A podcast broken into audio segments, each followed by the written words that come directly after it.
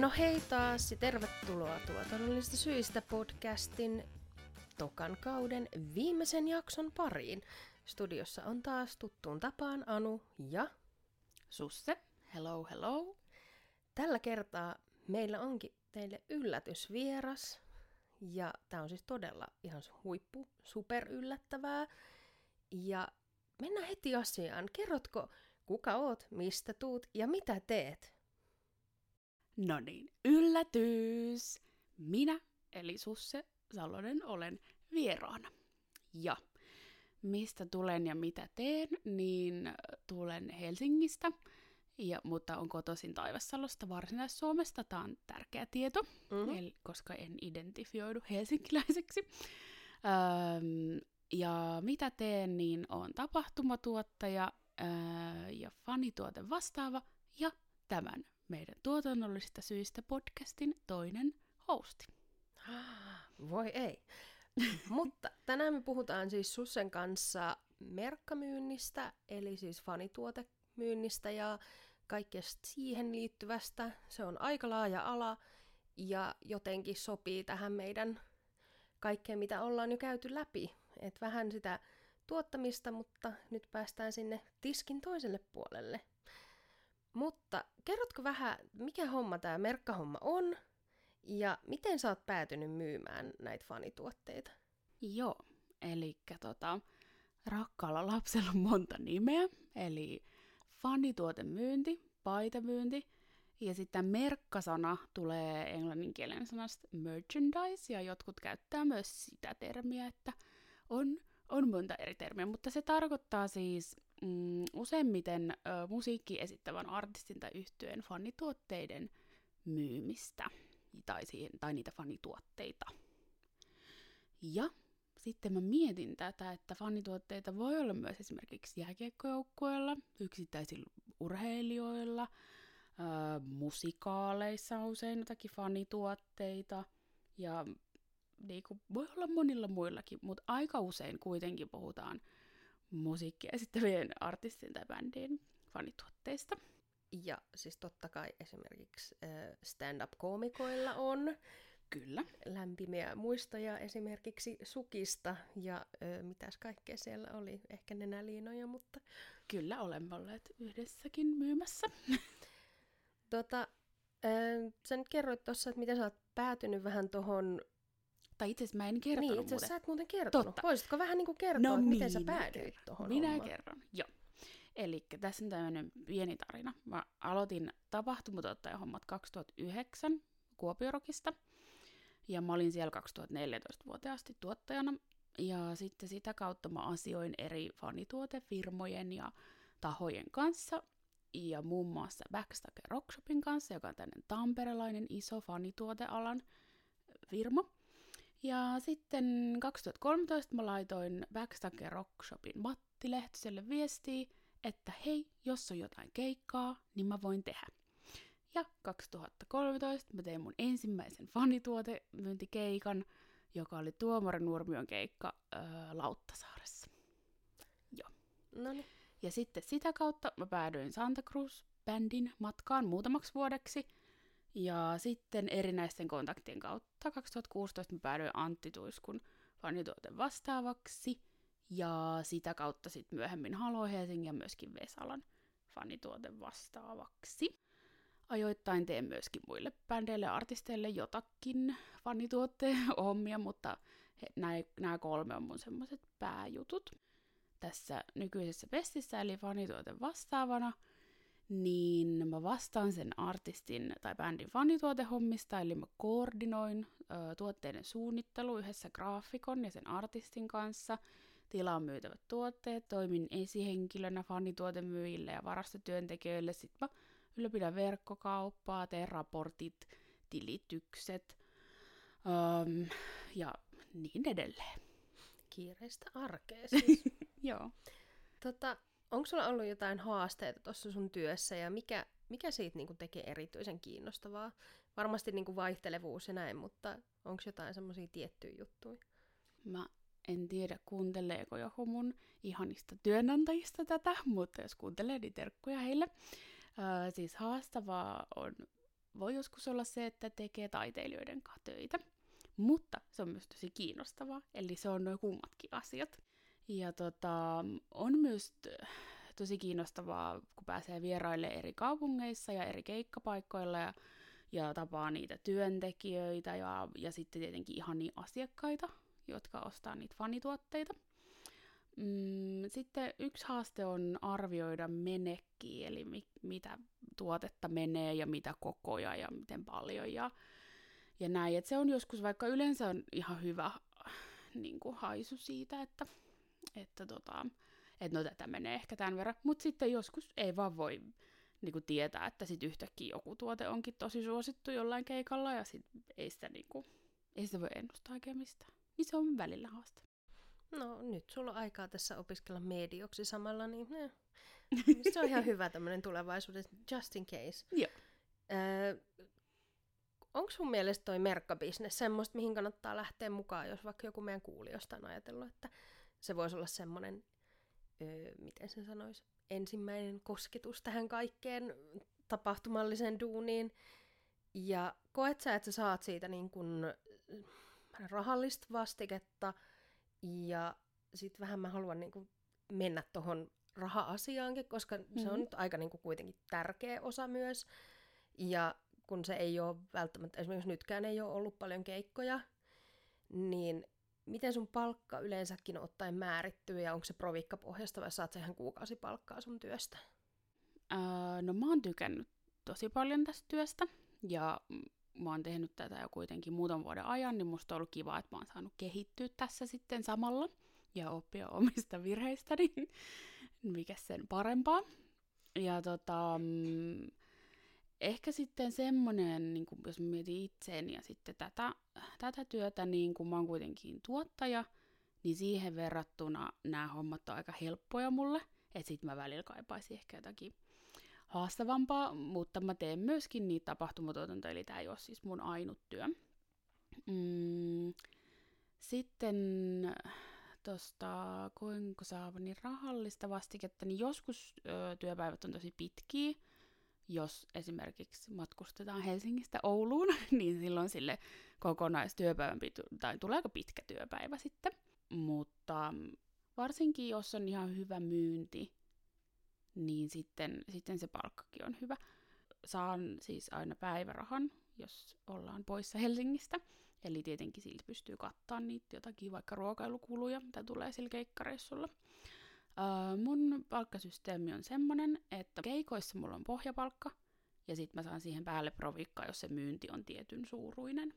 Ja kaikille, jos mä palkkaan jonkun myyjän, niin hänellä on myös samanlainen systeemi. Mutta jos on keikalla on enemmän kuin kaksi myyjää, niin sitten sovitaan niin kuin joko tuntipalkka tai sitten joku könttäsumma, mikä maksetaan. Ja sitten niistä isoista keikoista mä, kun mä oon vastaavana, niin mä saan pienen proviikon, mikä on ihan kivaa, koska niissä on ihan hyvät myynnit. Niin, ja vastuuta varmasti myös kuitenkin. Niin... Kyllä, joo, joo, ja on pitkät päivät. Ja sitten tuosta tämmöisistä niin sanotusta toimistohommista, eli kaikki sähköpostit ja, ja raportit ja tämmöiset, niin niistä mä saan tuntipalkan. Ja sitten sama meidän varastotyöntekijät saa tuntipalkan niistä, kun he on postittamassa verkkokauppatilauksia tai tekemästäkin muuta siellä varastolla. Eli silleen se palkka määräytyy. Okei. Okay. Joo, tämä varmasti niin monellekin saattaa olla silleen kiinnostavaa tietoa, koska aika useastihan se voi olla, vaikka jos sä aloittelet hommia, niin silleen, me tarjotaan sulle bisset, tuu myymään paitoi meiningillä, niin sitten jotenkin kiva kuulla myös, miten se on niin ammatillista myös.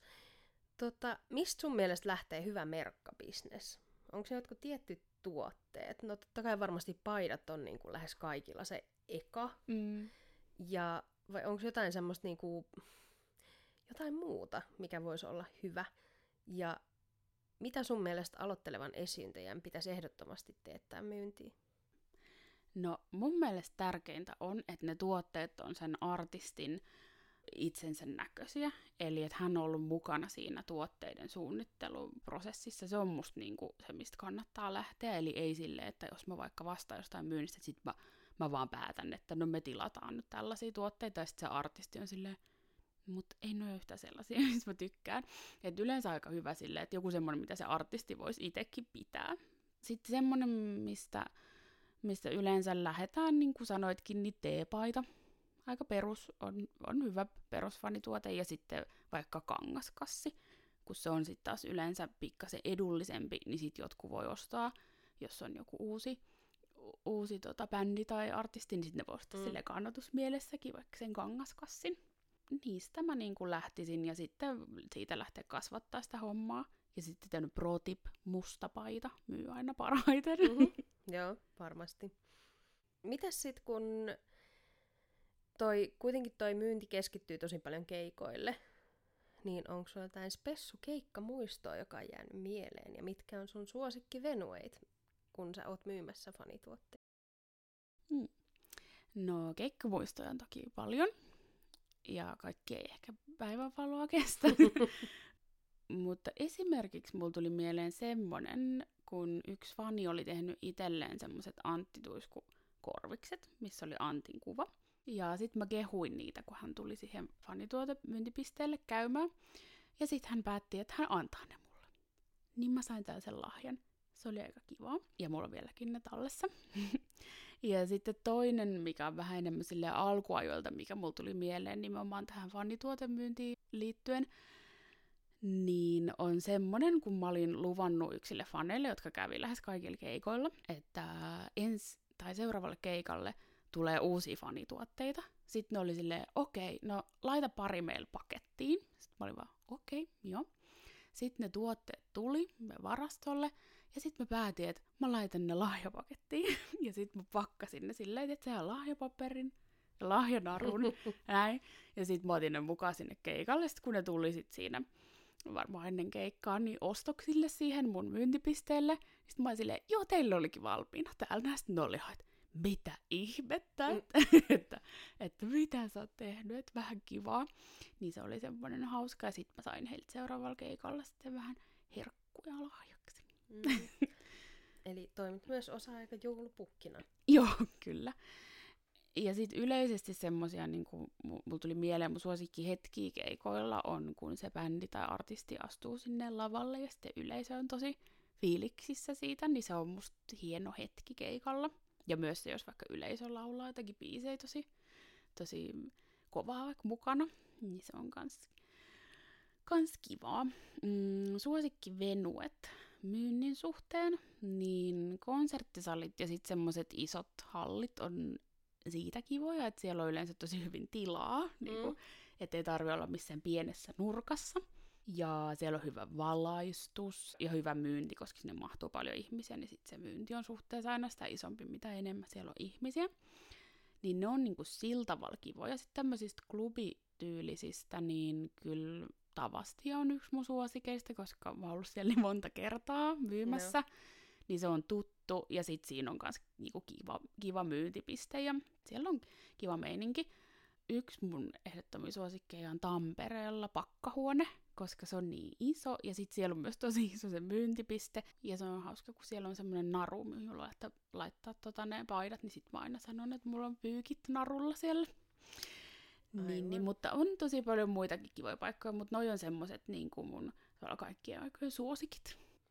Panostaako keikkapaikat paljonkin niin kuin merkkamyyntipisteisiin, kun miettii, että mäkin olen kolunnut aika lailla ympäri Suomea vähän kaikenlaisia paikkoja keikkojen suhteen, niin aika monissa on silleen selkeästi joku määritelty alue tai paikka. Jos vaikka ajattelee edes mennyttä nosturia, niin niillä oli heti siinä aulassa. Ja rytmiksellä on niin kuin yleensä aina tietyssä paikkaa. Ja niin kuin, et on semmoisia mestoja, joissa selkeästi on se paikka jo varattu. Niin oot sä törmännyt semmoiseen, että sä oot ollut silleen kädet pystyssä jonkun yhden pöydän kanssa ja etsinyt jostain jotain tuolia tai... Että onko ne yleensä niin kuin hyvin hoidettu sun mielestä ne pisteet? No semmoisissa niinku, semmoisissa paikoissa, missä on yleensä keikkoja, niin niissä on, on, on ihan okosti hoidettu. Että kyllä voi olla jotain semmoisia paikkoja, että mä tiedän, että mä saan vaikka tosi vähän, tai on tosi vähän tilaa esimerkiksi, mutta kyllä mä siihen aina jotenkin jotenkin laitan ne.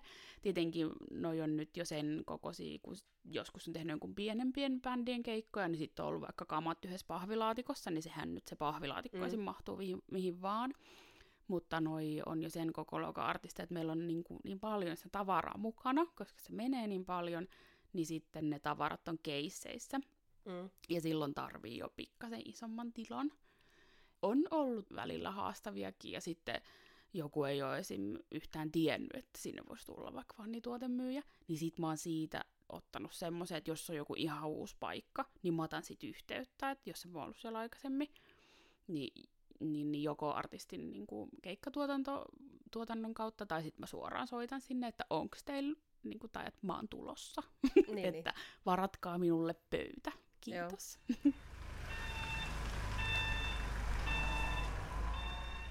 Mites sitten nyt, kun ollaan tälläkin kaudella käsitelty aika paljon tätä korona-aikaa, niin varmasti nettimyynti on ehkä lisääntynyt. Mm. Ja onko jotenkin tiettyjen juttujen myynti noussut tai tiettyjen laskenut? Onko ollut niinku havaittavissa semmoista erilaista ö, vaihtelevuutta niinku myynneissä verrattuna tavalliseen vuoteen, kun oikeasti saa mennä livekeikalle ja pistää sen pöydän pystyyn siellä? Mun mielestä se nettimyynti on kasvanut, jos vertaa semmoiseen aikaan, kun artisti on keikkatauolla, niin yleensä se nettimyynti on myös aika vähäistä, koska artisti ei ole esillä, ei ole mediassa, ei ole ehkä somessakaan kauheasti. Mm. Niin, niin silloin niitä vanituotteita kai ostetaan niin paljon, että siihen nähden on, on kyllä kasvanut. Mä oon ajatellut myöskin, että ihmiset on varmaan halunnut tukea, kun artisti ei olekaan päässyt keikoille, niin on halunnut tukea sitä niiden lemppariartistia ostamalla niitä fanituotteita. Ja, niin, ja kyllä esimerkiksi just tämä Backstage Rockshop, tämä fanituotefirma, josta aikaisemmin mainitsin, niin, niin he, on, he on tehnyt viime vuonna ennätysliikevaihdon. Kyllä se niin kuin, sillä tavalla on, on kasvanut. Silloin kun artisti keikkailee aktiivisesti myöskin, niin silloin myös se fanituotteiden verkkokauppamyynti kasvaa se ehkä johtuu siitä myös, että tietenkin, että artisti on esillä, mutta että ihmiset käy myös keikoilla, sitten kaikki ei välttämättä osta sieltä keikalta sitä tuotetta, että sitten ne saattaa olla, että ne haluaa katsoa myöhemmin verkkokaupasta, tai jos ei ole vaikka just silloin rahaa, koska pitää olla rahaa bisseen keikalla. niin, niin, niin, totta tuota, kai, tärkeysjärjestys. Ky- kyllä, ehdottomasti. Niin, niin, niin sitten tota, tämmöisen on myöskin huomannut, että silloin kun artisti keikkailee, niin myös verkkokauppamyynti on. Ja tietenkin niin on iso. Ja tietenkin silloin, kun tulee uusia tuotteita, että me ollaan nyt tässä korona-aikana julkaistu uusia tuotteita myöskin kaikkien noiden mun työnantajien kanssa, niin, niin se näkyy semmoisena myyntiviikkinä sitten. No, no mutta noi on ihan ymmärrettäviäkin. Tota, jos sä saisit ihan jonkun ylettömän määrän rahaa, niin millaisen fanituotteen sä toteuttaisit? No, mä mietin tätä, että kaikki tietenkin odottaa, että mä vastaan joku, joku lentokone tai joku tällainen, mutta en mä vastaa, äh, vaan mä vastaan, että se olisi joku ekologinen fanituote. Et ne ei itsessään, ne ekologiset fanituotteet, ole sillä tavalla kalliita, mutta jos haluaisi tehdä niin kuin, et ei ole pelkästään, että sä ostat paidan, mikä on luomupuuvilla tai mm. reilun kaupan puuvilla tai jotain tämmöistä. Se on pikkasen kalliimpi, mutta ei kauheasti. Vaan, että jos sä haluaisit tehdä jostakin kierrätysmatskusta tuotteita, niin koska ne tehdään käsityönä, kun ompelia tekee ne silleen niin kuin, niin se, se maksaa. Mm. Ja tietenkin se maksaa. Ja sitten kun ne tehdään täällä Suomessa, niin se maksaa jonkin verran enemmän kuin se, että jos, jos tilaisi jostakin muusta maasta. Mutta mä haluaisin niin kuin, sellaisia esimerkiksi vanhoista fanituotteista, mitkä on jäänyt joltain kiertueelta eikä enää oikein mene kaupaksi, niin niistä voisi tehdä jotain uusia tuotteita. Tai sitten just jostakin kierrätysmateriaalista, mitä, mitä jää jostain vaikka käytetyistä kitaran kielistä voisi tehdä jotakin koruja tai käytetyistä plektroista, ellei niitä ole heitetty yleisöön, niin, niin tota, niistä voisi tehdä jotain. Tai jotain niinku tällaista. Että me ollaan tehtykin muutamia tuotteita, esim. Halo Helsingin vanhoista fanituotepaidoista, me tehtiin pussilakanasettejä. Se oli aika kiva. Ja sitten on ollut jotain muutakin, että ollaan esim. tehty Remake Eco Design firman kanssa, niin ollaan tehty tämmöisiä kangaskasseja, mihin tuli sitten tämä Ellips, eli Haloon Ellin soloprojektiin tämä logo, ja sitten ne kassien materiaalit oli niinku kierrätys matskuja ja se re- remake ompelinen, niin, niin ne oli kans ne hienoja. Mulla on siis ollut, mä en muista mistä se tarttuu, siis siitä on jo vuosia, Mm. ei ole enää valitettavasti tallessa, mutta olin jossain keikalla ja ne oli siis vuoden ajan kerännyt niiden omilta keikoilta pulloja tai jotain muovimatskua. Se oli joku mm. ihan niin kuin todella mystinen. Ja ne oli sitten teettänyt siitä semmoisen niin kuin vähän paksumman periaatteessa laukun. Mutta se oli tehty niin kuin täysin kierrätysmatskuista. Se oli totta kai siis, se oli vähän kalliimpi.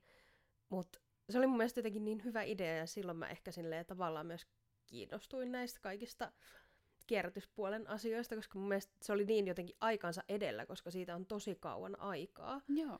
Ja se oli mun mielestä tyyli joku ehkä kuuleri tai joku, missä oli niiden logo.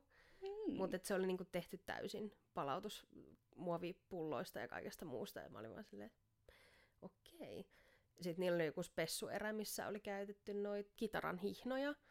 Niin semmoisia niin laukkuja ja kaikkea muuta. Ja ne oli mun mielestä oikeasti tosi siistejä, koska mun mielestä oli tosi hienoa, että jotenkin jollain leikannut silleen, että no okei, se on vähän raihnaisen näköinen, mutta ne oli värjännyt niitä ja tehnyt niille kaikkea sellaista pientä. Joo. Okei, no mulla ei ollut ehkä silloin laittaa melkein toista sataa mm-hmm. siihen Mm. laukkuun. Se oli ihan törkeän hyvän näköinen ja sitten mun mielestä oli kiva, että se oli just silleen, että tämä on ollut itse asiassa meidän rundilla silloin ja silloin. Ja sitten siellä hihnan niin toisella puolella aina luki, että missä se on ollut mukana. Joo, okei. Tosi kiva. No mutta nyt kun tässä keskustelin näistä vähän erikoisemmista, niin mikä on oudoin fanituote, joka sun on tullut vastaan? No, mulla tuli siis ensimmäisenä mieleen tämmönen Mira Luodin ja Luneten tämmönen kuukuppi. Mutta toisaalta siis sehän on tosi käytännöllinen, Mhm. mm-hmm. että sehän on silleen tosi hyvä fanituote. Mä en muista, ehkä siinä oli joku logo, että jos siinä on Miran kuva, niin sit se on vähän outo. mutta mutta tää oli niinku tämmönen, mikä mulla tuli ensimmäisenä mieleen. Mutta et, ei ole mitään niinku hirveä outoa ainakaan nyt äkkiseltään tullut mieleen. Mä taas mietin tätä kysymystä, koska mä oon kyllä kaikkea nähnyt, niin siis joskus aikoin sitten Glorialla järjestettiin aika paljon tommosia koottireivihässäköitä. Mm. Mä en nyt kuollaksenikaan muista, mikä artisti se oli, mutta jos joku teistä kuulijoista muistaa, niin kertokaa mulle. Mutta yhden esiintyjän merkkana oli muun muassa siis kissankakka lapio. Semmoinen, tiedätkö, millä sä voit kaivella sitä laatikkoa. Okei. Ja se oli mun mielestä suhteellisen niin semmoinen, että katoin kerran, katoin toisen, kyllä mä näin oikein, kyllä se on kissahiekka Niin, lapio, että mitä. Mutta se on ollut mulle vähän semmoinen, jaa. Joo, kyllä niitä varmasti löytyy. Ja siis jos kuulijoilla tulee mieleen jotakin vastaavia, niin laittakaa ihmeestä, koska olisi kiva. Mielenkiintoista tietää, että mitä kaikkea on tullut vastaan. Niin, mikä on oudoin merkka, mihin te olette törmännyt. Joo. Mikä sitten, kun puhuttiin nyt oudoistakin, niin mikä on ollut haastavin myyntituote tämän sun uran aikana? Tämä on aika tylsä, mutta tota, jos on muun värinen paita kuin valkoinen tai musta, niin se on haastava. että se on kivan, niinku kiva tehdä eri värisiä tuotteita, mutta ne ei vaan niinku muutamat ostaa, mutta sitten kun väreissä on niin silleen, että mä tykkään vaikka vaaleanpunaisesta ja joku toinen tykkää sinisestä ja, ja, ja tälleen, Mm. että et siis, sit jos sä lähet niinku mustan tai valkoisen, niinku, että ei niitä värejä vai jotain muuta, niin, niin sit se on niin vaikea löytää semmoisia värejä, mitkä miellyttää kaikkia. Että se on eri asia, jos se on sen printin väri, koska se on kuitenkin pie- yleensä pienemmässä osassa sitä, et, mutta et sit jos on se koko paita jotain muuta väriä, niin kyllä ne yleensä sitten, että niitä menee muutamia ja sitten vähän jää sinne pyöriä sinne varastolle sitten. Ja sitten toinen haastava tuoteryhmä on semmoiset tuotteet, missä on tosi iso minimitilausmäärä. Joo. Että joskus voi olla, että vaikka jotakin pinssiä pitää tilata 500 kappaletta, niin se on kuitenkin aika paljon kotimaisille artisteille, 500 kappaletta, tuommoista yhtä jotain tuotetta. Että sitten ne usein, niin kun, että vaikka niitä menee siellä keikoilla ihan hyvin, niin sitten ne jää kuitenkin, sit se loppu jää pyörimään sinne, sinne varastolle. Ja mä itse muutenkin suosin enemmän semmosia, mitkä ei ole välttämättä sidoksissa johonkin biisiin tai se riippuu vähän, että millainen se fanituote on. Mutta jotenkin semmoisia vähän niinku ajattomia, niin niissä on niinku parempi menekki yleensä. No joo, toi on kyllä ihan ymmärrettävää. Varsinkin kun miettii, että e, jonkun vaatteen vaikka käyttöikää, mm. niin on mullakin niin kuin muutama joku keikkahuppari jostain 1800-luvulta tyyliin. Mutta kun niinku, jotkut on vaan tosi kestäviä, sit niissä ei ole niinku selkeästi mitään semmoista, että on nyt sen vaikka tietyn levyn joku juttu tai tietyn, tiettyyn biisiin liittyvä tai mitään, niin mm. ne on ollut aina silleen kivoja. Ja sitten on jotenkin hauska vaikka mennä käymään ihan kotona kotona Seinäjoella ja sitten silleen, ai mulla on tämmönenkin, joo joo. Et, en mä tiedä, mun mielestä siis yksi mun parhaista omista merkkaustoksista ikinä on ollut siis semmonen harmaa bändipaita. Mä en muista, oliko se semmoisen... No siis perusharmaa bändipaita, sit siinä oli kaksi semmoista niinku voikukan sitä sellaista höttö osaa. Joo. Ja siis siinä ei ollut mitään bändin nimeä kauhean isolla. Se nimi oli ihan super siinä jossain.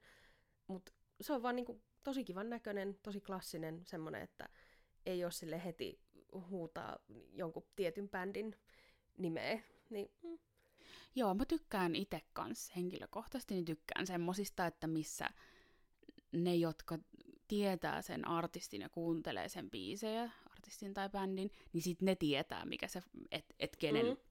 minkä bändin fanituote se on, koska että mitä siinä lukee tai mikä kuva siinä on. Että musta niin se on kiva, että jos ei siinä lue tosi isolla, että tämä on sen ja sen bändin fanipaita. Mm. Se on musta tyylikästä. Mm. Niinpä. Öö, mikä on sun viimeinen merkkaostos? Mitä sä oot viimeksi hankkinut? Mä mietin tätä, että se taitaa olla Louis Capaldin teepaita, jonka mä ostin 2019 marraskuussa Tavastian keikalta. Eli tämä myös kertoo, milloin mä viimeksi ollut jollain keikalla. No okei, okay, ehkä mä olin vähän ennen koronaakin jollain keikalla, mutta joo. Ja sitten lähiaikoina mä oon netistä vähän kattellut öö, Lady Gagan ja myös Gasellien merchia, että tota, ehkä semmoista hankin tässä jossakin vaiheessa. Vähän sillä silmällä. Joo, joo. joo. Mm. Mä, et mä en, mä, mä sanon vetää, että mä en hirveästi itse osta fanituotteita, että siksi onkin hauskaa jotenkin, että mä oon, oon tässä pestissä, että mä en ole itse fanituotteiden suurkuluttaja. Että mulla on tietenkin mun omien työnantajien mm. tuotteita, koska mä käytän niitä töissä, mm. mutta kyllä mä käytän sit niitä myös vapaa-ajalla, koska mulla on niitä vaatteita, ettei ne vaan käyttämättöminä siellä, mutta et, et mä aika silleen harkiten ostan. Joo mä oon huomannut myös itse, että aika harvoin tulee ostettua. Ja just mm. mä teen paljon myös sitä, että jos ei se ole joku semmoinen tietynlainen, tietsä, öö, ei nyt vaikeasti saatava, mutta semmoinen niin kuin rajoitettu juttu, Joo. niin mä saatan katsoa sitä siellä keikkapaikalla, sitä olla silleen, hmm, haluanko tämän, ja sitten ehkä tilaa sen netistä. Mm. Ja mulla on varmaan itsellä viimeisin ostos. Tätä ei voisi kategorisoida mitenkään sille järkevästi, mutta mä ostin siis mun vanhan kunnon rässiliiviin patchei, jotka pitäisi ommella ja mähän vihaan käsin ompelua, että epäpyhästi sitten ompelukoneella vaan, mutta... No niin. mutta ne on niinku mulle ollut aina semmoinen helppo merkka, koska niitä voisit kiinnitellä minne sattuu ja näin, niin ei silleen ne ei ole semmoinen kuin jotenkin tosi useasti semmoiset paidat, missä esimerkiksi lukee isolla joku juttu, niin ne jää multa ostamatta, niin sitten noi patchit on ollut aina semmoinen kiva. Ja niitä on aina välillä kaikkea tosi erikoisia, niin mm. Oon tykännyt itse niistä. Joo, se Louis Capaldin paita on semmoinen huumoripaita, niin sit, tai niinku, missä hänestä on semmoinen hauska piirroshahmo, missä hän on ikään kuin kuningas, niin, niin se on se jotenkin, että vaikka siinä lukeekin hänen nimi, olisiko selässä ollut vielä kiertuepäivät, mä en voinkaan usein ostaa kiertuepaitoja myöskään, niin, niin, niin mutta jotenkin se oli, se estetiikka puhutteli mua. Mm. No mä oonkin nähnyt sen monta kertaa sun päällä. Mm-hmm. Ihan ymmärrettävää. Joo.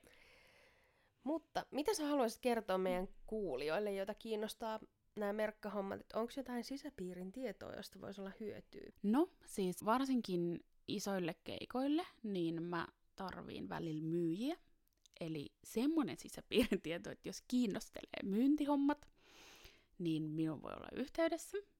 Mm, ja muihin isoihin tahoihin, esim. tämä jo parikin kertaa mainitsemani Backstacker Rockshop tai joku muu iso firma, niin uskoisin, että hekin tarvitsevat aina välillä myyjiä. Eli semmonen vinkki, vitonen täältä. Ja tota, sit muuten semmosia, niin kuin mitä mä mietin, että jotakin ominaisuuksia tai tälleen, mitä fanituotemyyjällä voisi olla, niin, tai tässä mun työssäkin vaikka, tässä vastaavan työssä, niin myyntihommista on ihan hyvä olla jotakin kokemusta tai asiakaspalvelutyöstä jostain, tai ainakin, että on jotakin intoa siihen hommaan, että pitää olla innostunut kohtaamaan asiakkaita, koska se on aika pitkälti asiakaspalvelua. Ja mm, sitten semmonen, että musabisneksessä voi muuttua aika nopeasti jotkut hommat, että voi tulla jotakin muuttujia niin sanotusti, niin on hyvä, jos pystyy sopeutumaan uusiin tilanteisiin, että ei mene sitten heti hermot.